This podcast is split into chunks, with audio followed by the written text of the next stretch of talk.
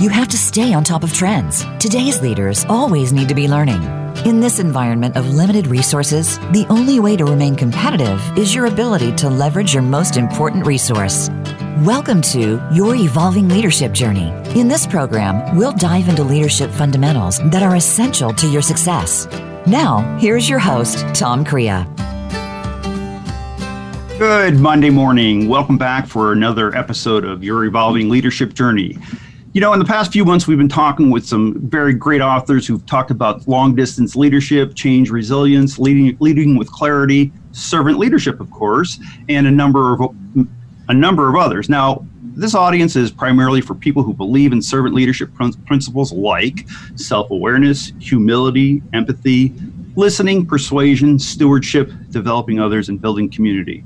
And today we have special guests from the UK, originally from Australia, who are going to talk to us, and it's going to be about these two core principles, servant leader principles of self-awareness and humility. So I'm very looking, very much looking forward to having this conversation. I've really enjoyed their book, and but before we continue, I've got to say and give a huge shout out to South Africa. And I know Adrian Pretorius is listening, so thank you so much, Adrian, for introducing um, the Klemichs and I. And I also have to say thanks to Charles Kotzer, who was one of our guests in a September episode, one of our most popular episodes.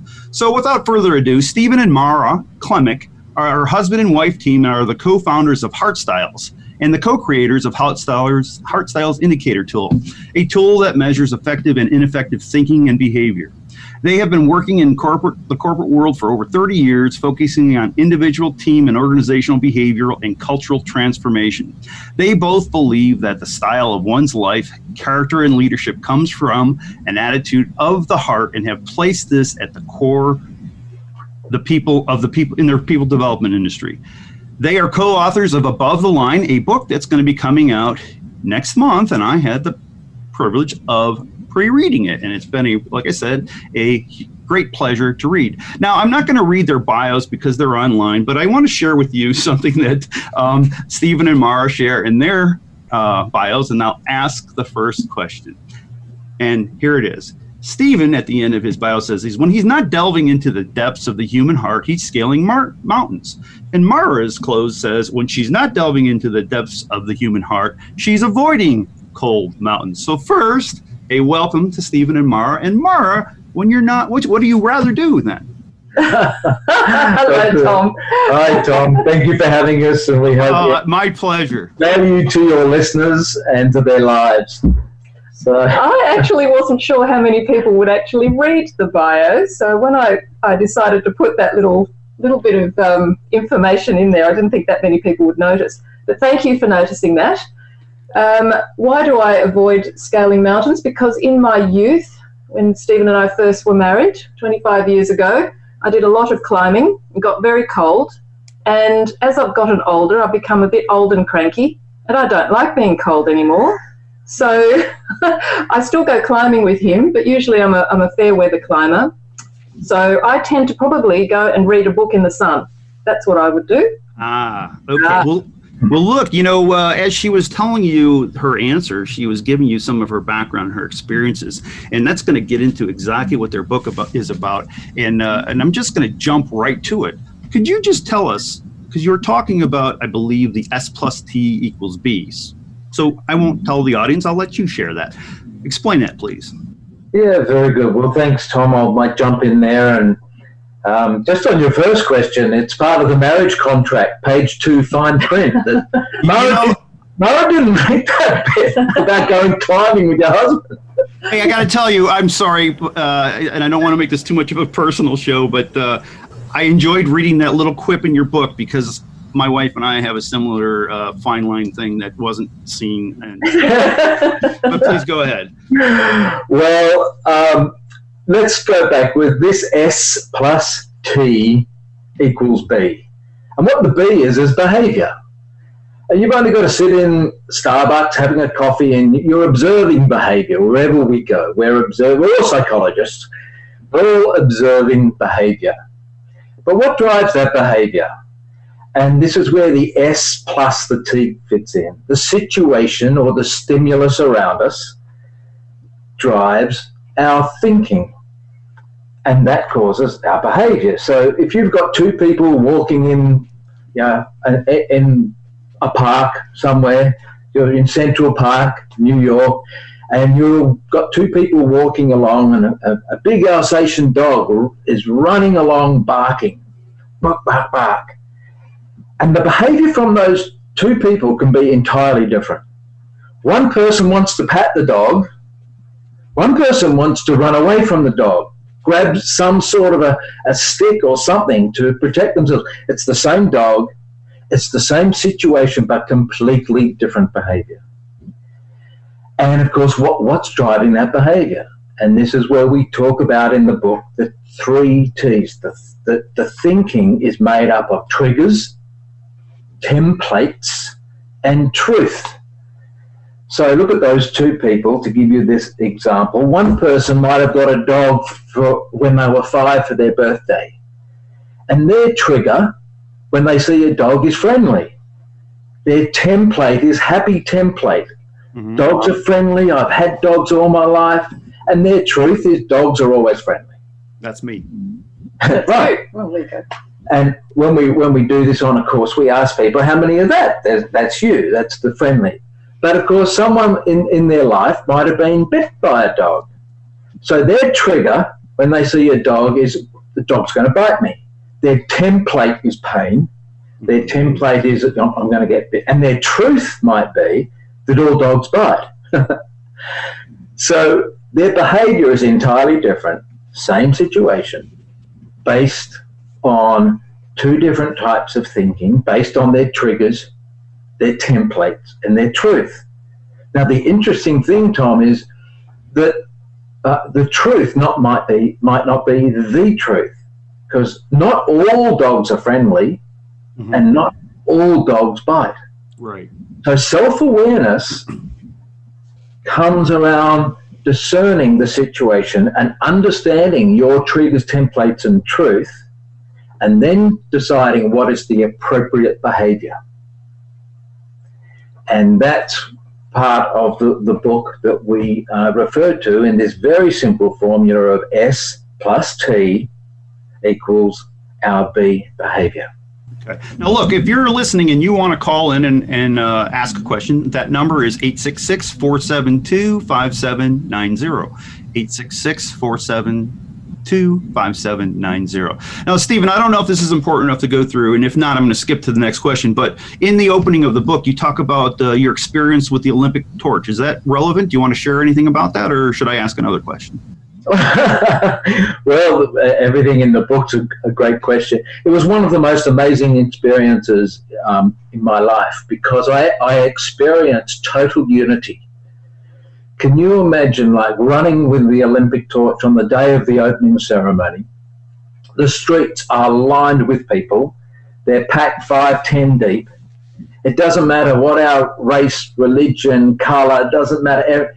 Everybody was in unity of, you know, this is the five rings of, of, of the Olympics. But to be able to experience that, Tom, is something that's very dear to my heart. It was a great experience, and wouldn't it be great if we could have that in our families, in our organizations, um, as our servant leadership models the way of creating unity mm-hmm. and having a, a unified vision and mission, a unified team working together, listening to each other, understanding each other to drive results but having that unity is something that I experienced amazingly. And, and as I said in the book, it wasn't like half an hour after that, you've got the same people getting back in their cars, tooting their horns at each other. Yeah.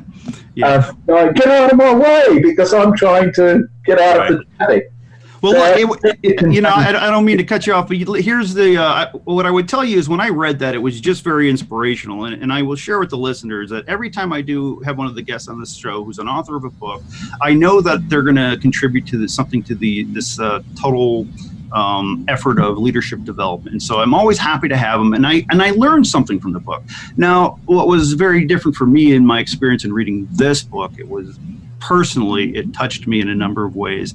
And and instead of being incremental growth for me, I can see it more being exponential growth. So I, I have to thank you for that. And I and I want to share without being all effusive, like you talk about in your book, where you come into somebody's um, foyer or you know the entranceway and, and you say everything's great i don't want the listeners to just hear everything is great without backing it up so let's get into this and i want to kind of get you the listeners to i want you to paint a picture for where whomever is going to take this next question is going to go.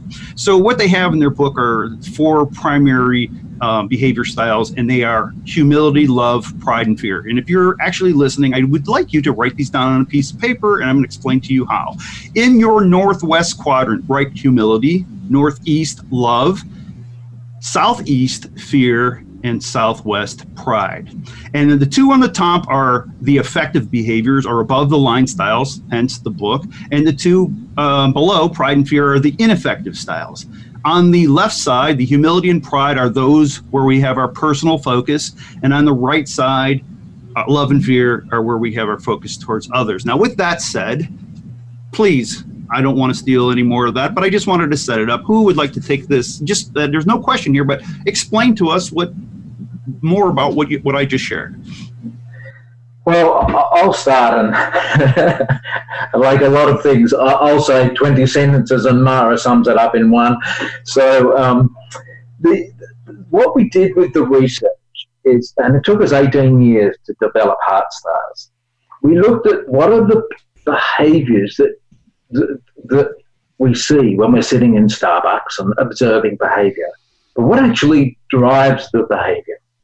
And that's where we started our hypothesis on what are, what are the principles that are driving behavior. So, as you've got these four quadrants, and thank you for explaining it in the north, south, east, west, it's interesting because we call HeartStyles a compass for life. Absolutely, I remember that.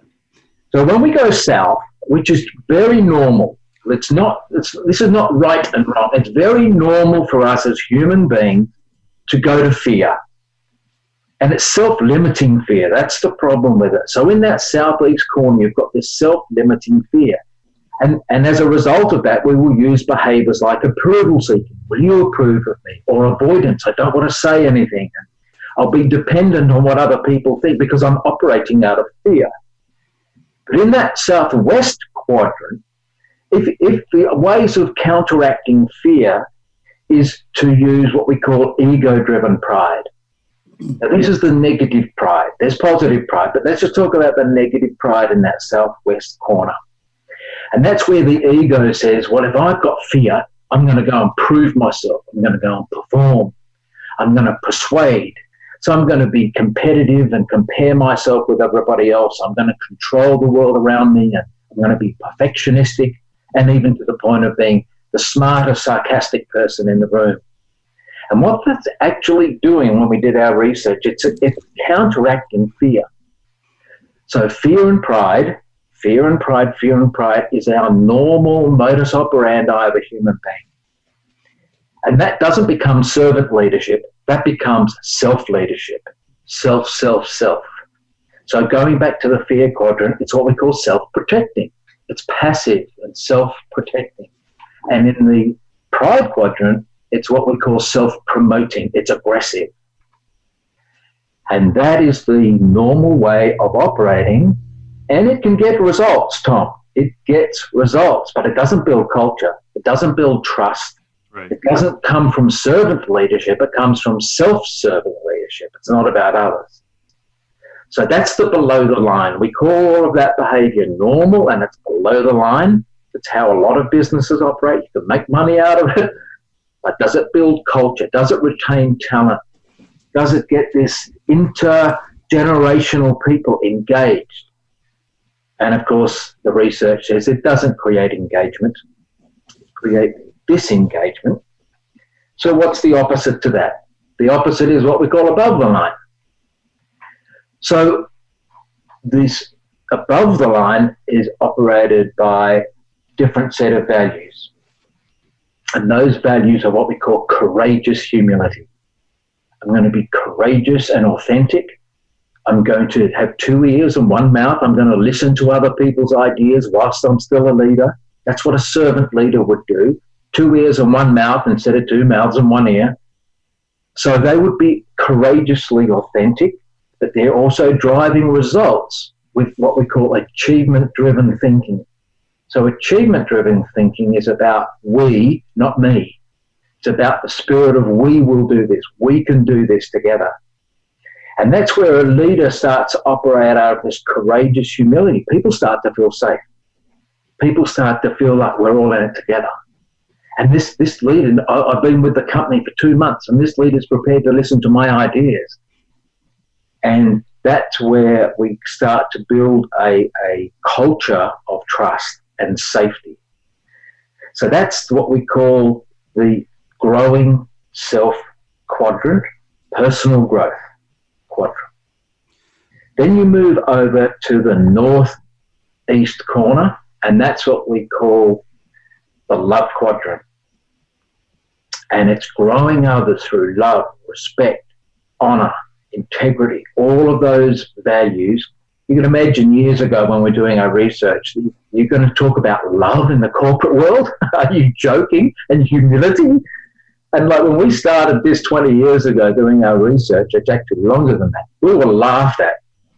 But you can see now, you've only got to pick up um, top magazines from the, you know, the Yale and Harvard University. People are talking about heart, authenticity, humility, respect, and honor.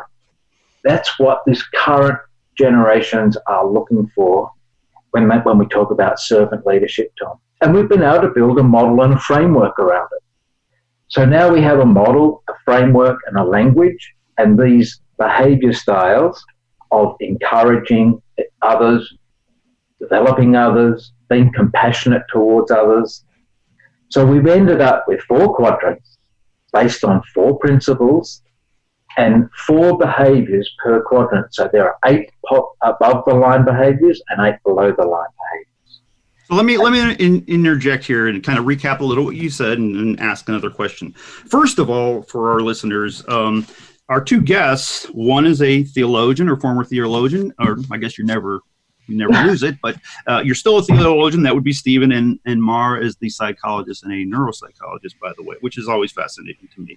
So, um, so to recap some of the things you were talking about, you know, we talked about people who are into this for making money, and I would argue, I, got, I always, I always uh, smile because you know, in the '80s when I started my career in the army, and they had the core values of leadership, LDR, SHIP, and the S stands for selfless service, and I've always felt that that culture was all about serving others. And so when when we say that the corporate world has picked up on that, I, I, guess I feel very blessed that I was able to participate before the rest of the world caught on. And I don't know that that's totally fair, but I'm just glad that I had the experience that I had. And again, I got to refer back to my guest in September, Charles, who talks about and shared with us that, you know, the, the quote where um, companies who operate from a spirit of love and purpose uh, have a uh, return on uh, investment, I believe, of 1,026%. Um, it, that's what it is, eight times greater than good to great companies. So, um, to me, absolutely servant leadership is the answer. And, and if, if, we need to convince the corporate world, then I believe that the quote from Charles' book, and he gets that from another author, is uh, is very pertinent. Now, when Stephen was talking about the, the here's the great thing about this book is that when he was talking about the 16 behaviors, eight are above the line and, and eight are below the line. And they refer to this in and and concept. And what it means is, is that, and, and this is the the very the striking part that I'm taking away from this book is that you could be operating below the line in one of those eight behavior styles, but your real intention is to be operating above the line. With that, please speak to that, um, whomever. Sure. Mara's off. Okay. well, I think this concept of the and, that we're, we are all an and, and that is that we can, in the same body and personality, be someone who, in certain S plus T equals B moments, so we go back to our little formula, in some situations, I might be the best version of myself because I am feeling secure in who I am. I'm confident. I'm feeling authentic, etc. I feel free to be able to be compassionate towards others, etc. In other situations, for whatever reason, because of some templates, think about our templates from S plus T equals B, I can also, as the same person, operate below the line, either out of my behavior because of my templates, my behavior may be reflected in self limiting fear behaviors or ego driven pride. And so, what we tend to say is because these, uh, um, the pride and the, the fear based thinking and behavior are all based on good intentions. So, we're an and because most of the time we have good intentions. It's just that sometimes those good intentions get attached to insecurity or fear.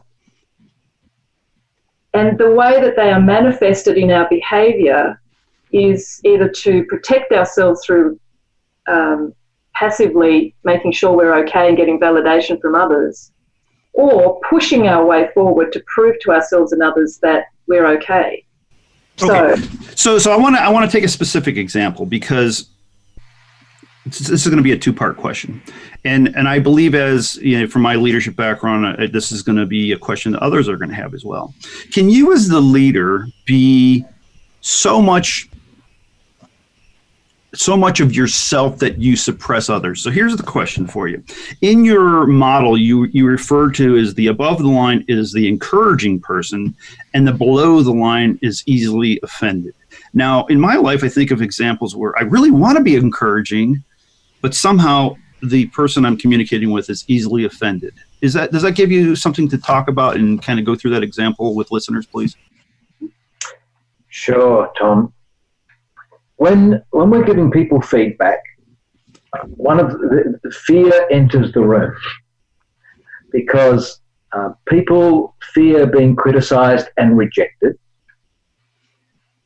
And if you're a servant leader, your fear is that you don't want to hurt somebody. Right. Don't want to offend somebody. Um, you know, you're a narcissist, you don't care, but because you, you only think of yourself. Well, we, well, so as soon as we start to get into the quadrant where we're talking about encouraging and developing people with compassion, there is um, th- this undermining fear that comes into the room. And that's where, if you have uh, been able to establish a, a, a culture of trust, a culture of concern, a culture of love, that people feel that I've got your best interest at heart and if you believe that I've got your best interest at heart, you will allow me to coach you. If you feel that I'm going to intimidate and dominate and reject you, you will be pushed more into the fear quadrant. And therefore, anything I say, you can take personal. You can see me giving you feedback as a personal attack. And then you can get into the easily offended. And this is one of the constructs that we decided in our research to add to our tool because there's so much easily offended going on. You imagine six people coming into a meeting. So you've got six people coming into a meeting. Let's say each one of those six people are bringing in the different below the line behaviors. Some people are being more competitive, some people are controlling, some people are being passive, and avoiding, and they're easily offended because they don't want to, any criticism of their work. And I'm, I'm sure none of us have ever been in a meeting like that, but yeah. and it, when I say it's normal, this, this is what happens because everybody brings in their insecurities and their defensiveness, and people are trying to drive results.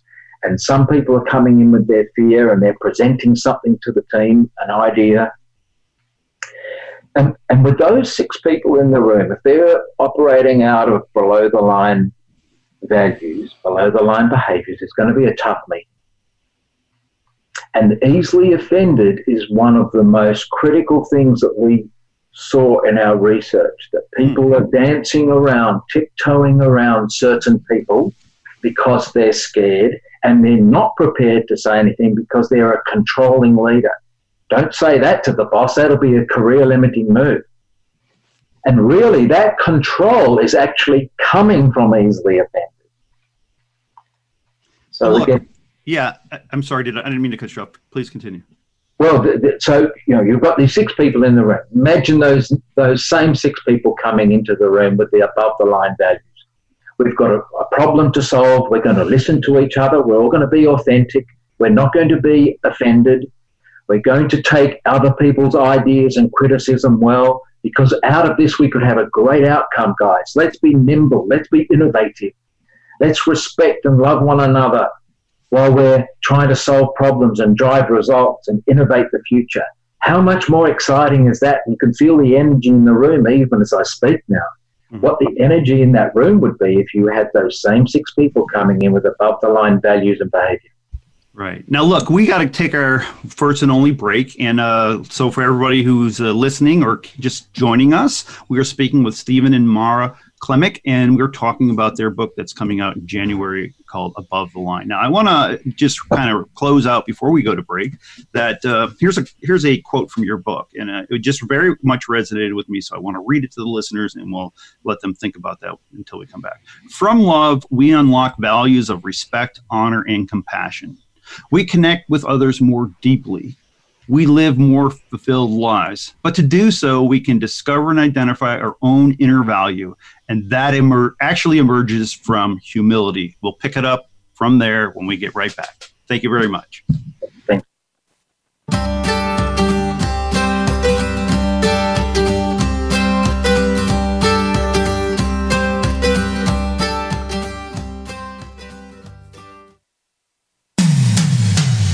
comes to business, you'll find the experts here. Voice America Business Network. As Tom works with leaders, something he consistently sees is their struggle with engagement and retention. Then their frustration with having to repeat the employee development process again and again. What most people don't know is the answer lies in love. Once they realize that they simply need to apply the golden rule, the results are surprising. They start bringing out the best in others. They develop confident, capable employees, and they find they have more fun and freedom and less stress in their lives. Perhaps most importantly, they satisfy what they've been craving. Now they've created the culture that they and their team have always wanted. This is when synergy takes over, and the results are astounding. The first step is critical.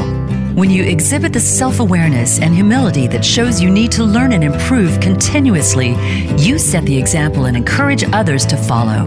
To learn more, visit Blackhawk Leadership Development at blackhawkspeaks.com. That's blackhawkspeaks.com. Have you become a member yet? Sign up now to become a member of Voice America. It's always free and easy. Plus, you get to take advantage of some great member benefits. Get unlimited access to millions of hours of on demand content across all of our channels. Keep track of your favorite episodes, shows, and hosts in your own customizable library. Find out what shows you might be interested in based on your favorites. Plus, you get insider access with our newsletter. Membership gives you more. Sign up at voiceamerica.com and click register at the top right. Voice America Business Network. Work. The bottom line in business.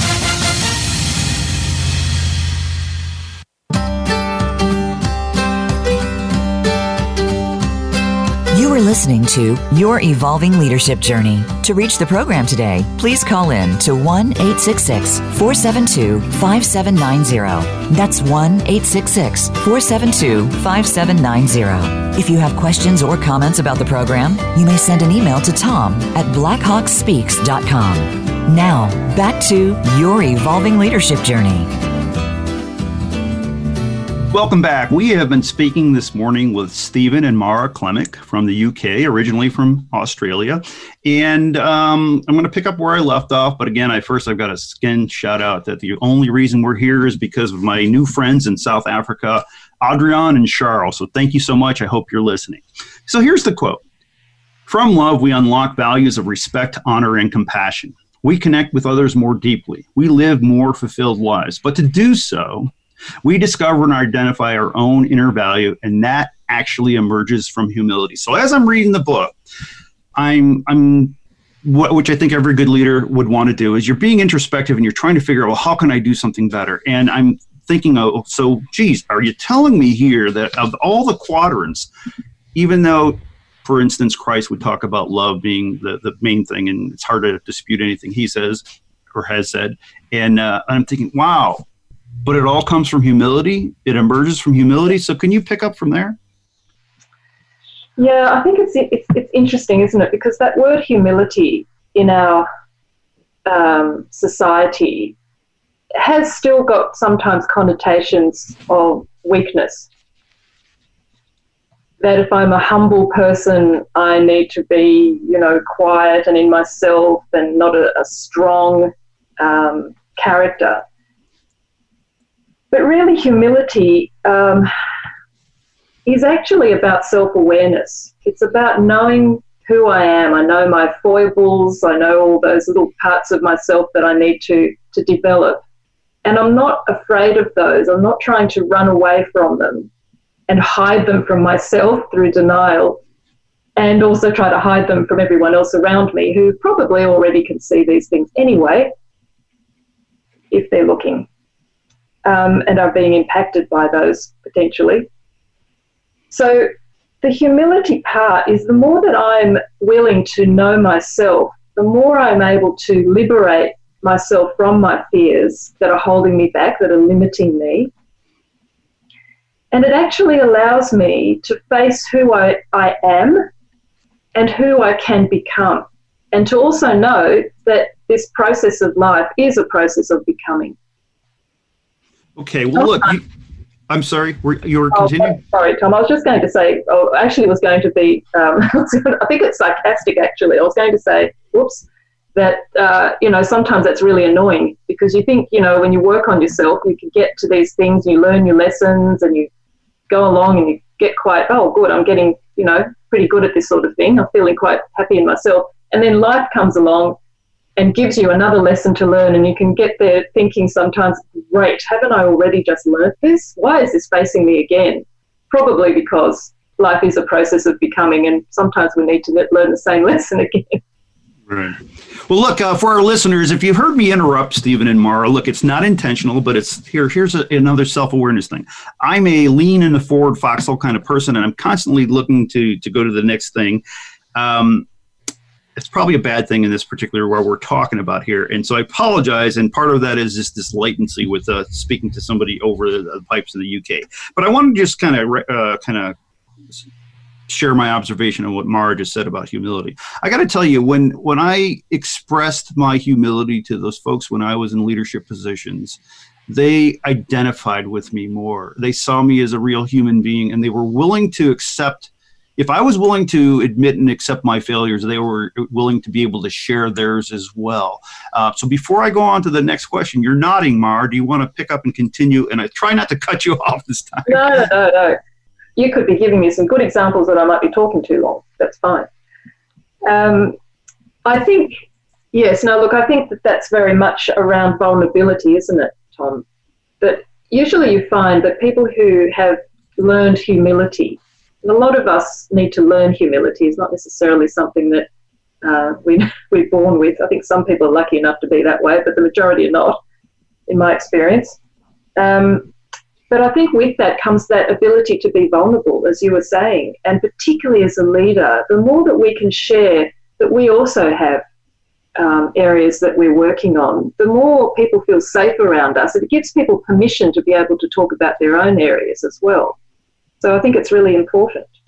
Mm. And uh, like the work Brene Brown's done on mm. on yeah. uh, the research around vulnerability. So if you if you if you mix up vulnerability, well, that has to come from a, a place of humility. But and that's why we call it courageous humility, Tom, because it does take courage to be humble. Yeah. It takes courage to listen. Because if we're, and especially if you're a, a big leader, if you if you're a a, a purpose driven leader and you, you've got a vision and a mission, it takes a lot of courage to stop, to listen, to observe, to be vulnerable. And, and you, you talked about the 80s. and the 80s, we, we were taught completely different. Position is power, information is power. We must control, control, control. And uh, you know, there's a, a mindset that, that we, we need to shift. So, this is where we talk about we shift our heart attitude, we shift our thinking, we shift our behavior. And the current generations are looking for leaders who are big leaders, but big heart led leaders from this courageous humility and growth driven love. Yeah, you talk about, you just mentioned that in the 80s we were taught differently. And, and this is where I, I smile and I think, you know what? That's why I honestly believe I am a product of the best leadership development culture in the world. I was not taught that way. And, you know, courageous humility. I don't know. Humility was one of our values per se in our in our core or acronym, um, but it certainly was something that was expected. And you know, when you were talking, I, I, wrote down some things. You talked about Brene Brown, whom you quote several times in the book, and you talk about courageous humility. And I just think that the self awareness concept, it's a servant leadership principle, is so so important because the more you understand who you are, the more you're able to say, "Oh wow, I'm learning something new." Oh wow, you know, it's okay. It's okay for you, us to learn. It's okay for us to create this learning environment. And so, you know, and you you have this right. A matter of fact, it's one of the things I'm going to be posting on social media that you write. Love creates a safe place, and you're talking about this in chapter four, and it's about the eight styles. Um, do you want to talk about that at all? How love creates a safe place?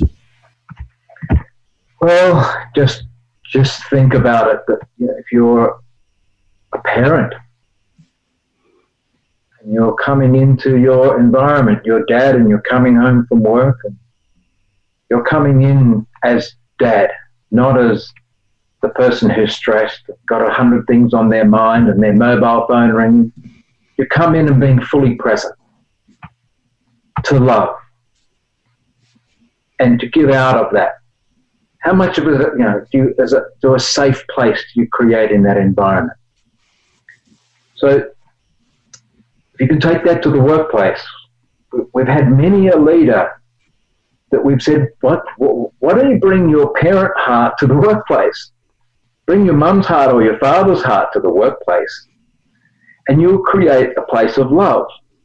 You'll create, and uh, the, the, the point of a parent and leader is also some discipline, is also some correction. So that's where we believe you can change the atmosphere. You can change the spirit in the workplace, in the home, in the sporting team. You look at sports people who are coming from ego pride versus sports people who are on a team coming from humility and love. It creates a different atmosphere, Tom. And that's where we're seeing that when you come into an environment with that humble heart, that's prepared to listen and love others and respect others, it changes the atmosphere. And if I'm in a safe place, I've got a chance of speaking up at that meeting, even though I might be new. I'm even I might be the, you know, a new person on the team with a big idea. If there is a, an atmosphere of trust and an atmosphere of, of listening, I'll feel that I've got a voice. And that's where if an organization gives people permission to live like that, and that's where we're seeing organizations being able to give people permission to live above the line. They're using the HeartStyles framework to communicate from the CEO to the front line.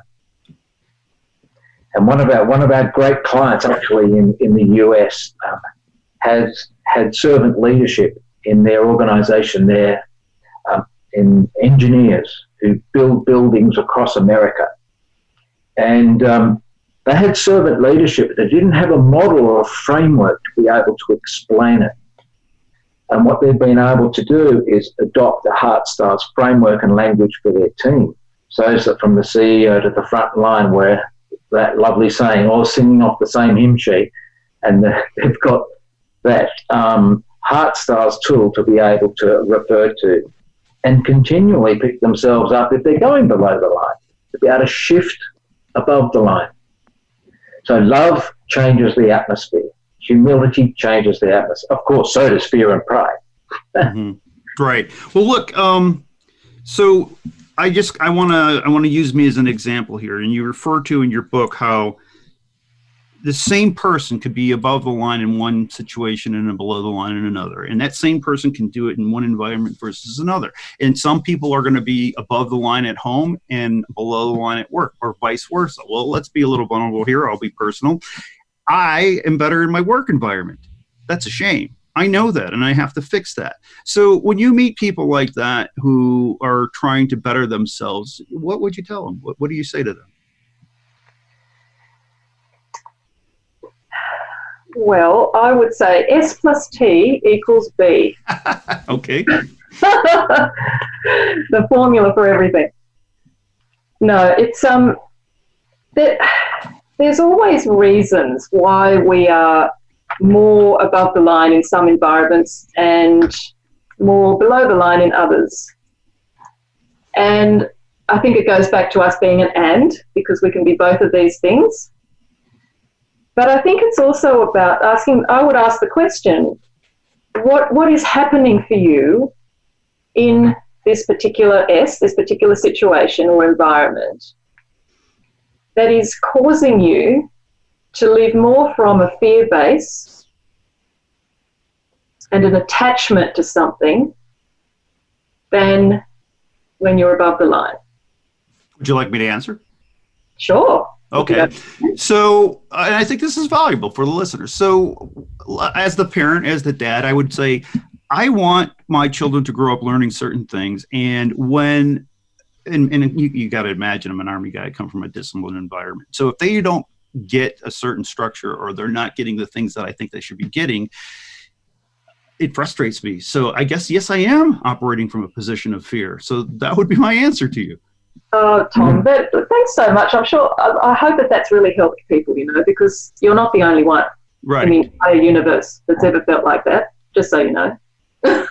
no, no, I absolutely know that, and I and like I said, I, I I want I want my listeners to realize that it's okay to be vulnerable. And as Brene Brown talks about it, I probably need to read more of her content, but she it, it's it's not a bad thing. And and I forgot the quote that you say in the vulnerability section, something to the effect that what we see is this way, the people on the outside see as courageous. How did you word that? Go ahead. So, well, I, I don't know which one you're referring well, to. you know what? You know what? Let's go back. I'll, I'll find that. I'll find that while Mara is answering the the issue that I just spoke to. So I'll get to that. Please go okay. ahead. So I think that that what the example you gave was a wonderful example. Thank you. You're welcome. Because as a parent, your fear, so if I may have a go at just suggesting perhaps what might be going on, you love your kids. Yes. Because you love your kids, you want the best for them. So you are attached to your kids having the best they can have and for you to be able to provide them with an environment, with support, with whatever that includes, to be able to, to get to that place in their life. So the positive is all of that. The negative of that is that when we get attached to something, this is a good example of where a positive intention can sometimes come out and the impact of that and the impression that it can give in behavior can actually not have the same positive outcome as that intention. So the, the fear and the attachment around I, I must or I need to make sure the kids are doing well through these things that I might do or, or help them with can come across to the kids potentially as I have to do this because dad says so. Uh, you just hit a, hit a nerve with me because I used to hate when my dad used to say, because I said so.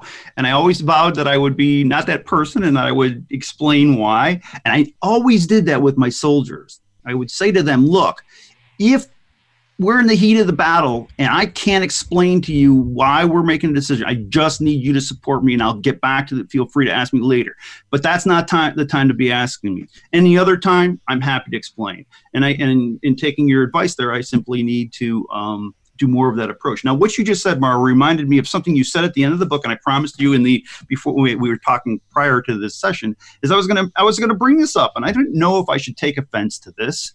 I'm gonna read it to you and tell you why. So, so I'll I'll emphasize the words that, that I'm going to ask you because she's referring to uh, something from Ken Blanchard's book, The One Minute Manager, or she, they are referring to.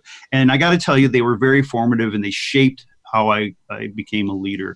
Um, both that uh, one, the One Minute Manager, and leadership in the One Minute Manager. I highly recommend them. But she writes, or they write. I'm sorry, I don't mean to target you. Um, the principle, old as it is. Are you telling me I'm old? All right.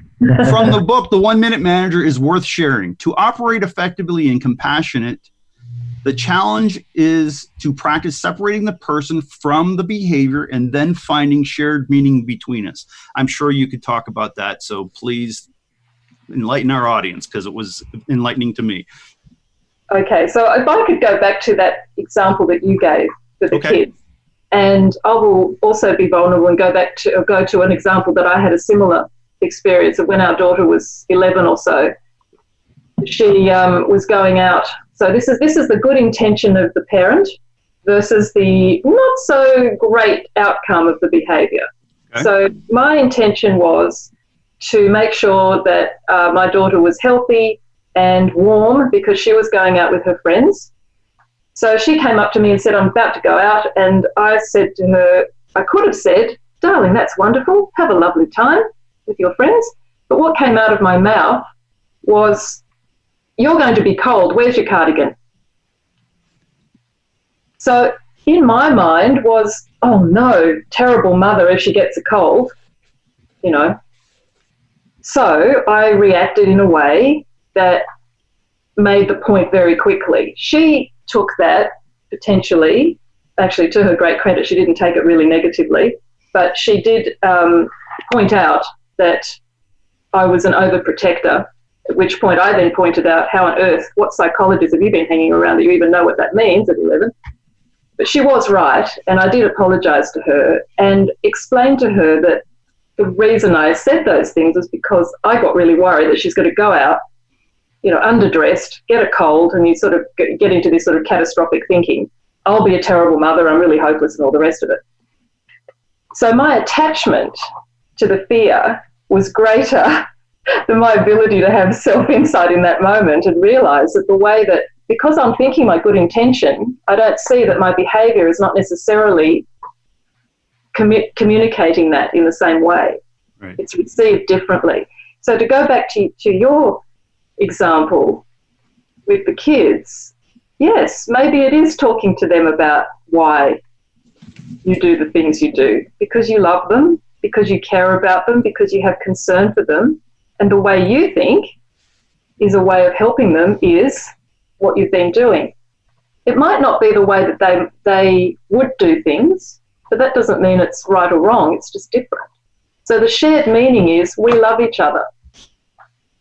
Well, look, we have less than 10 minutes, and I want to just kind of recap what she just said. And, and I would just compliment you, Mara, for you. You created a mirror. I mean, for your daughter at 11 years old, what I was hearing is, wow, for her to be that insightful became because of the way the two of you trained her and developed her. So, congratulations for that. Stephen, I found the quote. So, here we are. And I believe this is from Bre- Brene Brown, and you can correct me if it's wrong. It says, showing vulner- vulnerability might look like weakness from the inside, but it looks more, like courage from the outside. I, I think I paraphrased that.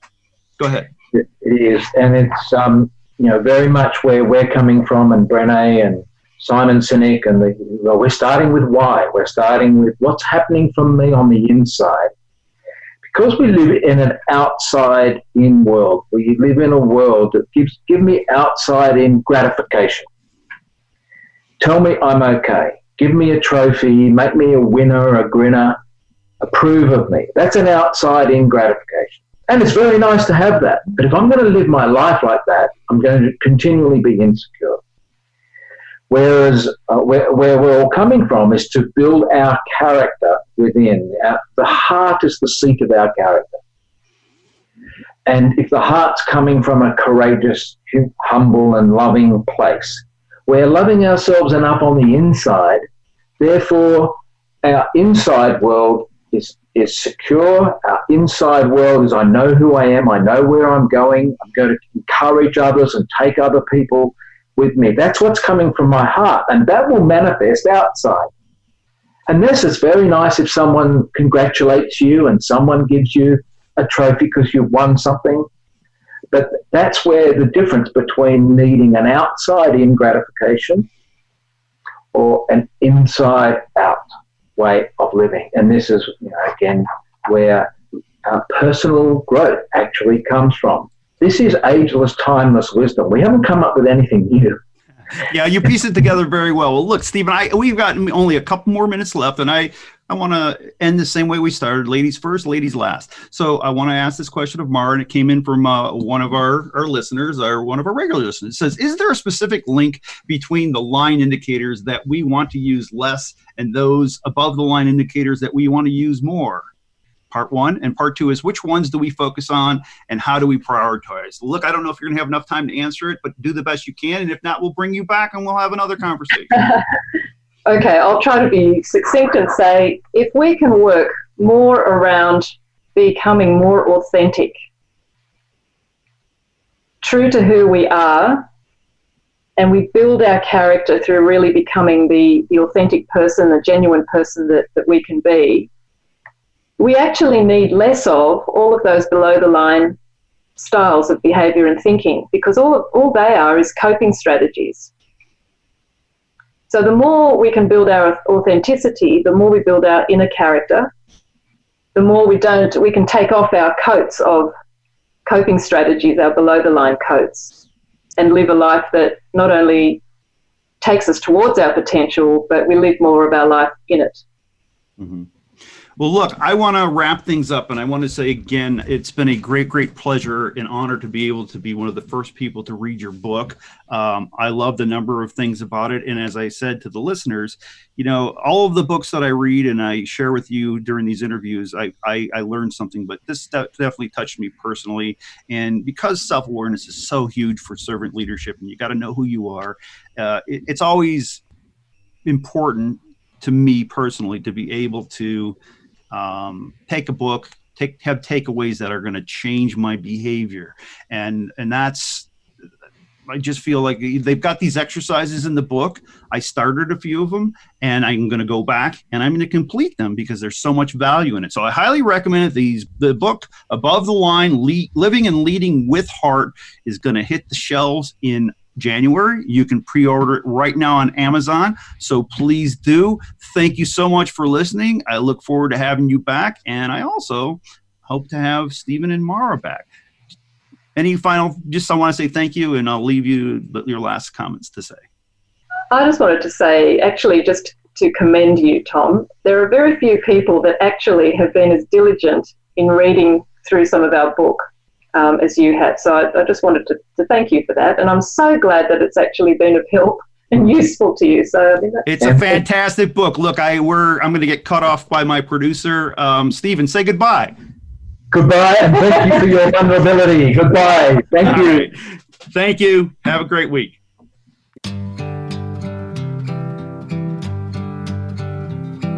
Thank you for tuning in this week to Your Evolving Leadership Journey. Be sure to join host Tom Crea for another edition next Monday morning at 6 a.m. Pacific Time and 9 a.m. Eastern Time on the Voice America Business Channel. And have a great week.